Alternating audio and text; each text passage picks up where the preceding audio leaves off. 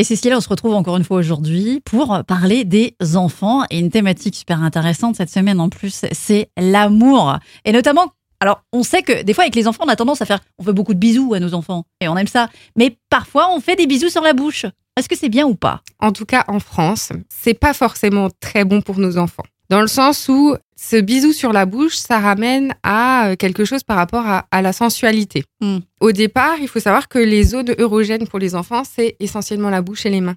Ah Donc, il faut pas que l'enfant ait euh, dans sa tête cette différence de signification par rapport à l'amour qu'on peut avoir entre un parent et l'amour charnel. Hmm.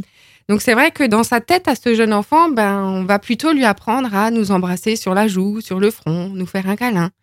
Il faut savoir aussi que ben, dans certaines cultures, ça se fait beaucoup. Et dans d'autres, euh, ça se fait pas du tout. C'est même interdit par la loi euh, dans certains pays de s'embrasser dans la rue. Oui, parce qu'il y en a qui ont carrément du mal parfois avec la bise, hein, clairement. C'est ça.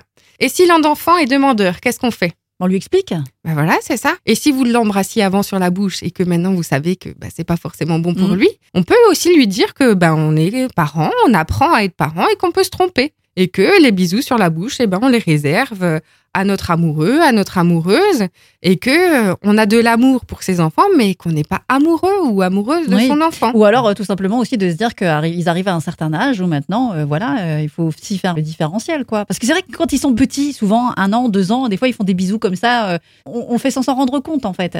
Oui, et il faut pas culpabiliser de l'avoir fait. Je pense Mhm. que c'est surtout important de leur apprendre les règles et les limites, encore une fois.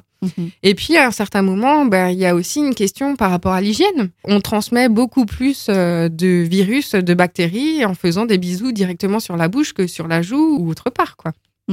On continue de parler d'amour et même de sexualité demain avec les enfants.